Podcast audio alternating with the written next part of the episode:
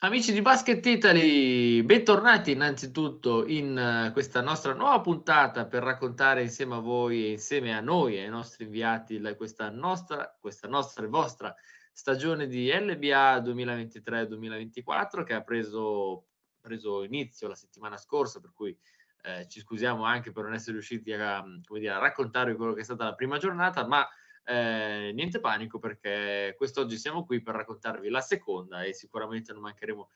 per le prossime puntate e, e insomma oggi non potevo che non chiamare per questa primissima, di, primissima puntata quello che io eh, come dire eh, ricordo sempre come il nostro pioniere, il nostro numero 9, quale Jacques da Napoli, che saluto e auguro insomma bentornato. Ciao Jacques. Ciao Nicolò, un abbraccio carissimo e chiaramente un saluto a tutti gli amici di Basket Italy che ci seguono. Jacques, eh, con te, eh, prima di eh, partire con la nostra chiacchierata, volevo ricordare come sempre chi ci sta ascoltando o ci sta vedendo, insomma, di eh, se siete su YouTube, di continuare a guardarci, a guardare le nostre puntate e di iscrivervi al nostro canale YouTube. Se invece ci state ascoltando, di continuare a farlo sulle nostre piattaforme di podcasting, quali su tutti, ormai conoscete meglio di noi, Spotify, ma anche Apple Podcast, Google Podcast, eh, Audible, insomma, qua sotto nei commenti su YouTube c'è in descrizione. Trovate tutti i link a cui potete accedere a tutte le piattaforme in cui ci potete trovare, insomma, eh, dove potete ascoltare i nostri contenuti o vedere i nostri contenuti. Bene, Jacques, detto questo, partirei con te eh, parlando della giornata appena trascorsa, ma prima di partire con sì. insomma, parlare di gesta, parlare di giocata, parlare di risultati, eccetera, eccetera, eh, farei con te insomma gli auguri di un grande in bocca al lupo, un grande in bocca al lupo, bocca al lupo ad Achille Polonara che domani si sottoporrà a un intervento molto delicato. Forza Achille, ti aspettiamo presto sui parquet di tutta Italia e di Eurolega, grande giocatore, grande protagonista anche con la maglia della nazionale. Eh, quindi insomma siamo sicuri che, che da, da, grande lottatore, quale è sempre anche sul parquet, vincerà questa, questa battaglia e tornerà rapidamente a, insomma, a, a, farci, a farci gioire per i suoi canestri in tutti i parquet. Quindi forza Achille, in bocca al lupo. Esatto, soprattutto quest'anno, visto il suo ritorno in Italia dopo diversi anni che certo. ha girato Spagna e Turchia su tutti. Eh, bene, Jacques, allora detto, detto, questo, partiamo ora davvero con la nostra chiacchierata serale, partendo da un, io farei con te una panoramica sui risultati, certo. quelli che sono stati i risultati di questa seconda giornata di LBA che ha visto Brescia, eh, che direi che è una delle squadre più in voga del campionato, vincere in trasferta 99-71 contro Treviso. Napoli, e ne parleremo molto più approf- approfonditamente dopo, che schianta una quasi riconoscibile Olimpia Milano, che oserei dire qua, già quasi Mirotic dipendente per 77 a 68. La Reggiana invece, un'altra squadra rivelazione finora di queste due giornate che abbiamo visto eh, di campionato, schianta Scafati 85 a 77. Trento, eh, colpo esterno in casa di Pistoia 73 a 78. Anche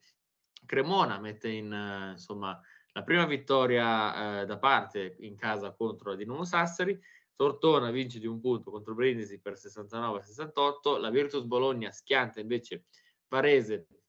con un risultato rotondissimo tra cui 115-84 e chiude la giornata Venezia-Pesaro con Venezia che batte per 76-64 la VL Pesaro che è eh, sola in classifica assieme alla Dinamo Sassari tra le più quotate ecco diciamo. Certo. Ecco, tu cosa, mhmm, da che spunti vorresti ripartire da questa, da questa panoramica? Do, diciamo che dopo due giornate di campionato c'è già qualche sorpresa, sia in positivo che in negativo. Se vogliamo, eh, non si può parlare di sorpresa né della Virtus a punteggio pieno né tantomeno di Brescia, che comunque insomma vincitrice dell'ultima Coppa Italia, finalista di Supercoppa, eh, sta dimostrando tutto, tutto, il suo valore. Diciamo che ci sono alcune sorprese in positivo e qui, insomma, lo dico anche con un pizzico di, di soddisfazione, c'è Napoli che che ha vinto molto bene due partite di inizio campionato che per, per la squadra di coach Milicic erano eh, diciamo contro pronostico perché Napoli ha vinto prima a Sassari con un 111 a 90 insomma perentorio e poi addirittura ha battuto in casa i campioni d'Italia del, delle, delle A7 Milano una partita di cui parleremo magari tra poco in modo più approfondito, mh, condotta dall'inizio alla fine da, da, da, Napoli, con una Milano che chiaramente ha pagato eh, l'impegno ravvicinatissimo di Euroliga a Istanbul. Però insomma, in negativo possiamo mettere sicuramente Sassari che, che insomma eh, perde la seconda partita di fila e quindi insieme a Pesaro, altra, altra diciamo così sorpresa non positiva, è a zero punti. Sassari però che ha sicuramente dalla sua l'attenuante di avere avuto una serie di infortuni, in particolare quello di Benzius, ma eh, anche Tairi praticamente ha referto solo per onor di firma eh, questa domenica e Popoulos ancora a mezzo servizio, quindi a squadra che lo stesso nostro comune amico Nicola Cascioni, io me lo confrontato con lui prima della, della prima di campionato per sapere un po' le condizioni di Sassari, mi diceva eh, Sassari è un cantiere aperto e direi che purtroppo per Sassari lo stanno confermando un po' questi risultati. Molto bene anche Venezia, direi che ha vinto molto molto bene la prima partita contro Tortona in casa eh, e si è confermata anche questa settimana. Eh, Tortona invece un po' fatica perché comunque ha, um, ha, ha, vinto, ha perso male a Venezia, ha vinto solo di un punto contro, contro comunque, insomma, eh, adesso mi sfugge contro cui ha vinto, però mh, partita molto molto combattuta e quindi contro, contro Brindisi, contro Brindisi, che comunque è una squadra coriacea, però è una partita tra le più interessanti sicuramente di, di questo inizio di campionato. Quindi una classifica chiaramente che, che, che è ancora cortissima, ma che già dà qualche indicazione eh, insomma, che per, che per, Milano non sarà facilissimo. La stessa Bologna Scafati ha faticato, uh, Reggio Emilia molto bene, anche, anche Reggio Emilia a punteggio pieno, quindi insomma tanti, tanti spunti interessanti in attesa chiaramente di vedere come si dipanerà la classifica man mano che andremo avanti con le, con le giornate. Esatto, farei con te quindi anche una panoramica sulla classifica, anche se chiaramente parliamo della classifica molto corta perché a, a quota 4 punti abbiamo eh, Virtus, Reggiana, Napoli, Brescia, Venezia e Trento. A quota 2 abbiamo Cremona, Milano, Tortona, Varese e poi abbiamo quelle a zero che sono Pistoia, Scafati, Pesaro, Brindisi, Sassere e Treviso. Eh, ti faccio una domanda un po' come dire fuori campo, anche se so che è molto presto, però secondo me eh, su alcune squadre pot- potrebbero essere degli indizi eh, da seguire eh, alcune squadre come la Reggiana, Brescia, Venezia, la tua Napoli possono avere un ruolo da outsider a questo campionato o, o no? Ma secondo me sì, assolutamente, perché secondo me i valori eh, del campionato negli ultimi anni sono andati livellandosi se si fa eccezione per Virtus e eh, Milano, anche se, vog- se, vogliamo anche l'anno scorso durante la regular season, lascia perdere che poi nei playoff le due squadre sono state due schiacciasassi e poi hanno dato vita a una bellissima serie finale. Eh, però nella regular season, complici chiaramente gli impegni di Eurolega, squ- anche Milano e Bologna hanno lasciato punti per strada. Napoli ha vinto contro Milano anche l'anno scorso in casa. Napoli ha vinto a Bologna per dire insomma, tanto per, dir, per dirne un paio. Uh, e comunque squadre anche quotate come Brescia, che l'hanno ha fatto terza regular season, l'anno scorso hanno faticato moltissimo prima poi di ingranare e arrivare ai playoff. Brindisi, B- B- Venezia, squadre più blasonate con i favori del pronostico, si sono poi dovute guadagnare il piazzamento playoff con fatica. E quindi secondo me sì, la risposta alla domanda è sì. Ci sono queste squadre che hanno lavorato bene sul mercato, eh, cercando di eh, creare gruppi come dire, che rispondessero alle esigenze e alle indicazioni dei propri coach, quindi eh, squadre costruite anche con, con, budget non elevatissimi, ma con, con, con un criterio eh, ben preciso. Pa, pa, di, di, Napoli poi magari parleremo tra un attimo in modo più approfondito, ma, ma penso che questo discorso possa valere sicuramente anche per squadre come,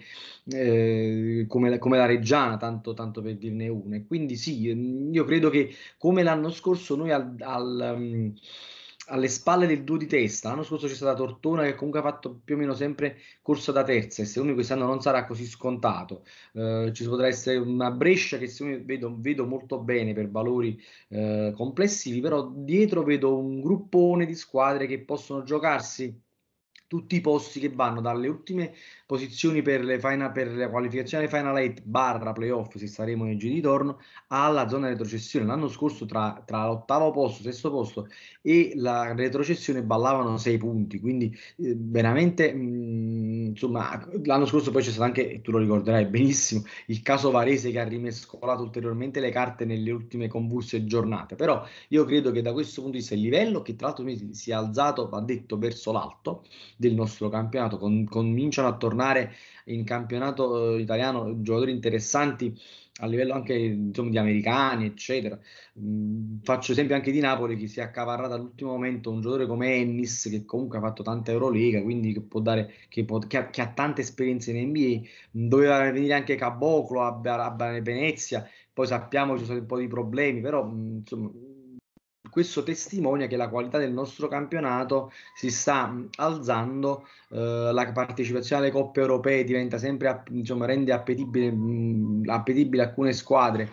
per i giocatori di maggior talento e quindi secondo me questo fa sì che anche le squadre diciamo di me, meno accreditate all'inizio poi possano giocarsi eh, un ruolo mh, e giocarsi posizioni importanti durante tutto il corso del campionato. Secondo me ne vedremo delle belle quest'anno.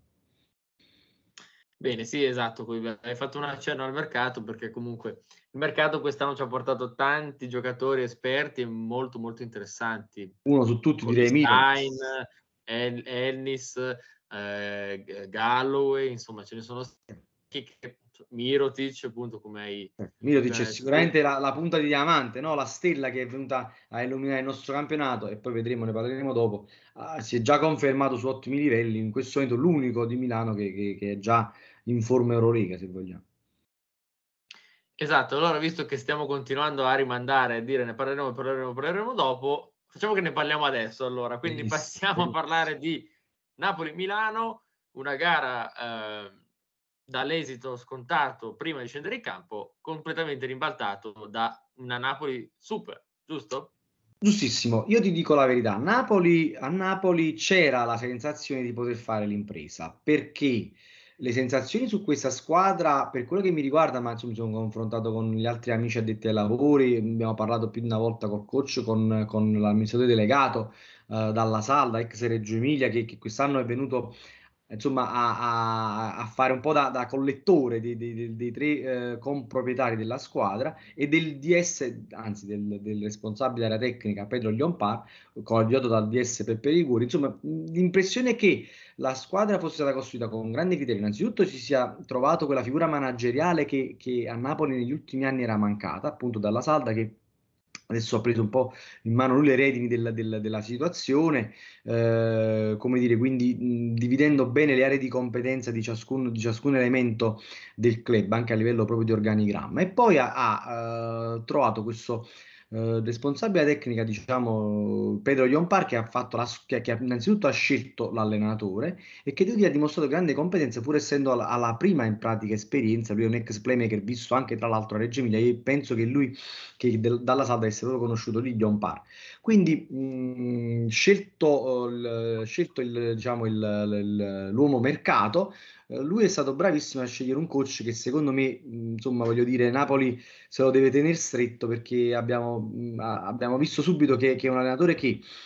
ha grande carisma. Io carismatico è, la, è, la, è l'aggettivo che userei per, per Igor Milicic, che, che ricordiamo, croato naturalizzato polacco, due anni fa ha portato la, la Polonia in semifinale agli europei e adesso l'ha qualificata al, al preolimpico, quindi una squadra che non ha una grande tradizione nel panorama continentale sta mh, raggiungendo grandissimi risultati. È un allenatore che si vede subito in, pro, tende ad entrare nella testa dei giocatori che lo seguono in modo, eh, in modo forte ehm, e, e, si è visto anche ieri durante i time out mh, insomma parlare continuamente con l'allenatore, quindi si vede, si vede che ha le idee molto chiare, una squadra che vuole difendere forte, correre e tirare, ha tanto talento, tanti giocatori che possono tirare da tre punti e questo era l'obiettivo diciamo a livello tecnico che lui si era prefissato e che aveva anche illustrato in modo molto chiaro, quindi con idee chiare anche alla stampa. E, ehm, e secondo me la squadra è stata costruita con un budget eh, diciamo limitato ma con grande intelligenza proprio per cercare di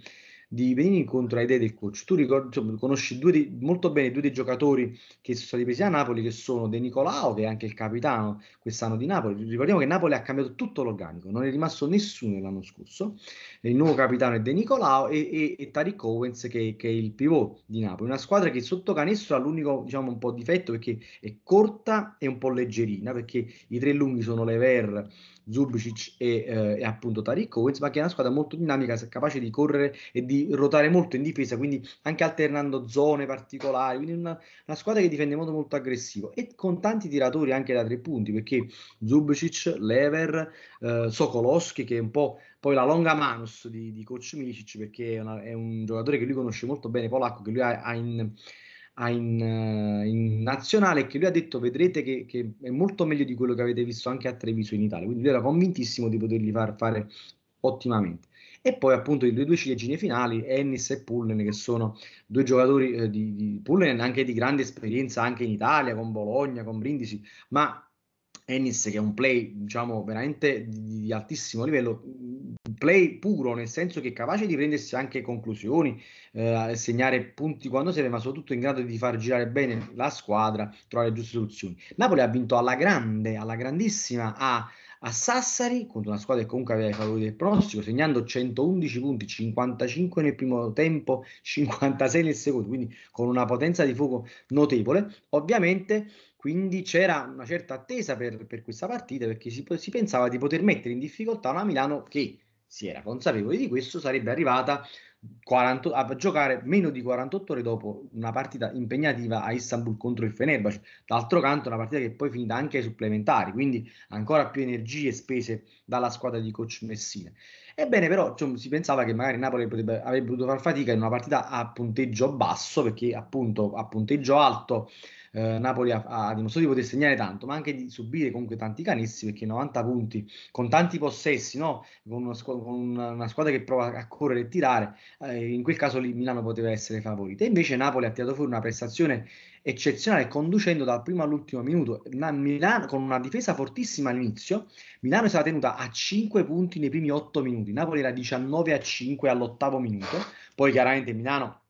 affidandosi soprattutto a Mirotic, ha pian piano ricucito lo, lo strappo e si è arrivati praticamente a, a punteggi 35 pari a fine primo tempo. Lì si pensava che la partita poi sarebbe inevitabilmente girata dalla parte di Milano, che comunque ha una rotazione più lunga. Napoli aveva già qualche giocatore con qualche fallo, eh, due falli eh, Zubcic che era stato tra i migliori nel primo tempo, quindi insomma un po' si pensava che si potesse, che si potesse soffrire. Invece Napoli pronti via, nel secondo tempo piazza un 11 a 0 di parziale, quindi si rimette a condurre e tiene sostanzialmente botta eh, fino alla fine. Milicic qui ha dimostrato anche grande lucidità quando ha, avuto, ha, ha cominciato a vedere che c'erano problemi di falli dei suoi lunghi anche negli ultimi due minuti del terzo quarto quando aveva de- qualche fallo da spendere ha messo in campo Mabor un giovane dal fisico eccezionale ma tutto da vedere e da scoprire a questi livelli di formazione italiana stella azzurra ha messo in campo Ebeling quindi voglio dire ha anche risparmiato per qualche minuto a, co- a costo anche di subire qualche canestro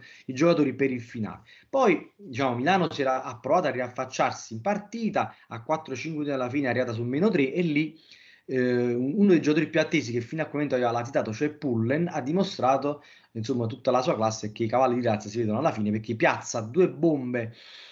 una sul rimbalzo d'attacco da, da, lontanissimo, quando tutti, me compreso, lo invitavano a, a, a, ricominciare a giocare, no? invece di tirare, lui tira senza, senza rimbalzi, senza ritmo e segna. Ne segna subito dopo un'altra, quindi 6 punti che poi diventeranno 8 in pochi minuti per un totale di 10 complessivi, però sono quelli che poi spezzano la partita. E una bomba di Sokolowski ha definitivamente scavato il solco, poi la, addirittura un paio di alley-oop Pullen Owens eh, hanno, insomma, hanno definitivamente portato addirittura Napoli su più 17 e quindi in pieno garbage time Milicic si è concesso anche il lusso di un time out a 30 secondi alla fine che ha fatto imbestialire Messina e penso che questa insomma sarà legata un po' al dito, vedremo cosa succederà al ritorno. Però insomma un allenatore di grande carisma che poi ha infiammato il pubblico, eh, ha esultato in modo incredibile su una, su una palla persa di Milano per infrazione di 24 secondi dopo una grande difesa di Napoli. Quindi Napoli ha giocato sulle ali dell'entusiasmo con la consapevolezza di avere un gruppo forte che segue il suo allenatore e secondo me Napoli quest'anno costruita bene eh, può, può, davvero dire la propria per, un per qualcosina in più di una salvezza tranquilla. Non voglio parlare, io so che, che, i senatori della squadra, i vari americani, Pull e Ennis, hanno parlato di playoff all'interno dello spogliatoio. Penso che sia presto per, per usare, parlare di playoff, però io credo che Napoli effettivamente quest'anno può far divertire il pubblico. Il pubblico ieri si è divertito, ha incitato, ha sofferto, ha, ha sostenuto la squadra, ma soprattutto si è divertito. È una squadra che divertisse il pubblico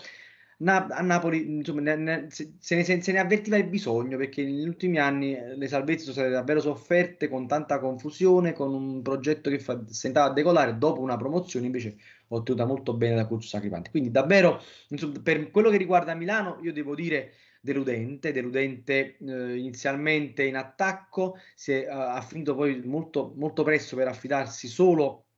a Mirotic, Megli ha avuto qualche lampo dei suoi, Shields quasi non pervenuto, Devon Hall aveva provato a, a ricucire nei momenti determinanti, però insomma voglio dire, da una squadra come Milano eh, ci si aspetta molto di più. Ripeto, in una partita a punteggio basso io non pensavo che Napoli potesse poi condurre quasi sempre sulla doppia cifra di vantaggio. Quindi onore a merito del, della squadra azzurra. Eh, Milano sicuramente si rifarà. Anche contro Treviso non era sembrata una Milano brillantissima, l'aveva risolta nei, nei minuti finali. Eh, è una squadra chiaramente ancora un po' in costruzione, che cerca ancora un po' la chimica e poi sicuramente eh, fa, deve fare i conti col doppio confronto, col doppio impegno che che, che, toglie energie, soprattutto nervose prima ancora che fisiche, anche perché fisiche eh, insomma, non può essere un attenuante per, per, una squadra come Milano che ha, che ha 12 giocatori, 12 da, da utilizzare. Cioè, insomma, se pensi che se pensi che un giocatore che tu conosci molto bene come Caruso entra praticamente solo in garbage time, eh,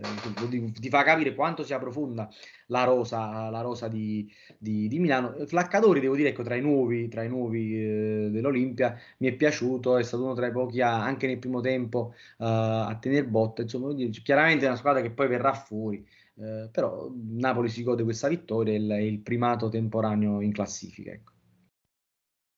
Esatto, quindi esatto, mi viene da farti una domanda, domanda Conte però, però eh, Milano. Eh, ehm, secondo te Milano sta diventando già Mirotic dipendente? Beh, è chiaro che quando hai un giocatore così forte eh, tendi ad appoggiarti a, una, a, questo giocatore. Io credo che però la dipendenza da Mirotic, a parte che poi Mirotic va detto nella prima partita non aveva fatto benissimo perché si è fatto 6 punti, quindi insomma aveva fatto un po' più fatica. Credo che eh, questo denoti il fatto che la squadra non è ancora ben amalgamata, perché è una, una squadra allenata da Messina cerca soluzioni in tutti i suoi effettivi. Eh, credo che, che ieri una partita come, come, quella in cui non riesci a trovare, hai, hai, tirato anche molto male da tre eh, per larghi tratti del, dell'incontro, eh, insomma ti affidi al giocatore di maggior classe che ha, che ha, la forza di prendersi la squadra sulle spalle, l'esperienza e il carisma, ma eh, insomma mi, ha, mi, aspetto che non sia Milotic dipendente Milano e, e sicuramente conoscendo un allenatore come Messina, Messina non vorrà una squadra Milotic dipendente, quindi probabilmente si è, si è fatto di necessità virtù nella partita di ieri in, giocato in condizioni un po' particolari, però eh, io credo che poi gli altri giocatori, e ne sono tanti, forti, eh, carismatici, in grado di, di, dire la propria, di prendersi tiri importanti a Milano, poi eh, daranno una mano al, al, campione, al fuoriclasse ex NBA, ex Barcellona. Insomma, questo penso lo vedremo nelle prossime partite sicuramente. Esatto, bene. Eh, vorrei parlare invece con te di Bologna-Varese, anche se certo. ti ho detto che in realtà da parlare c'è ben poco perché abbiamo, eh, abbiamo insomma, il risultato di, lo dice 115 a 84 come il dominio di una squadra, Virtus Bologna, proprio a schiacciasassi su,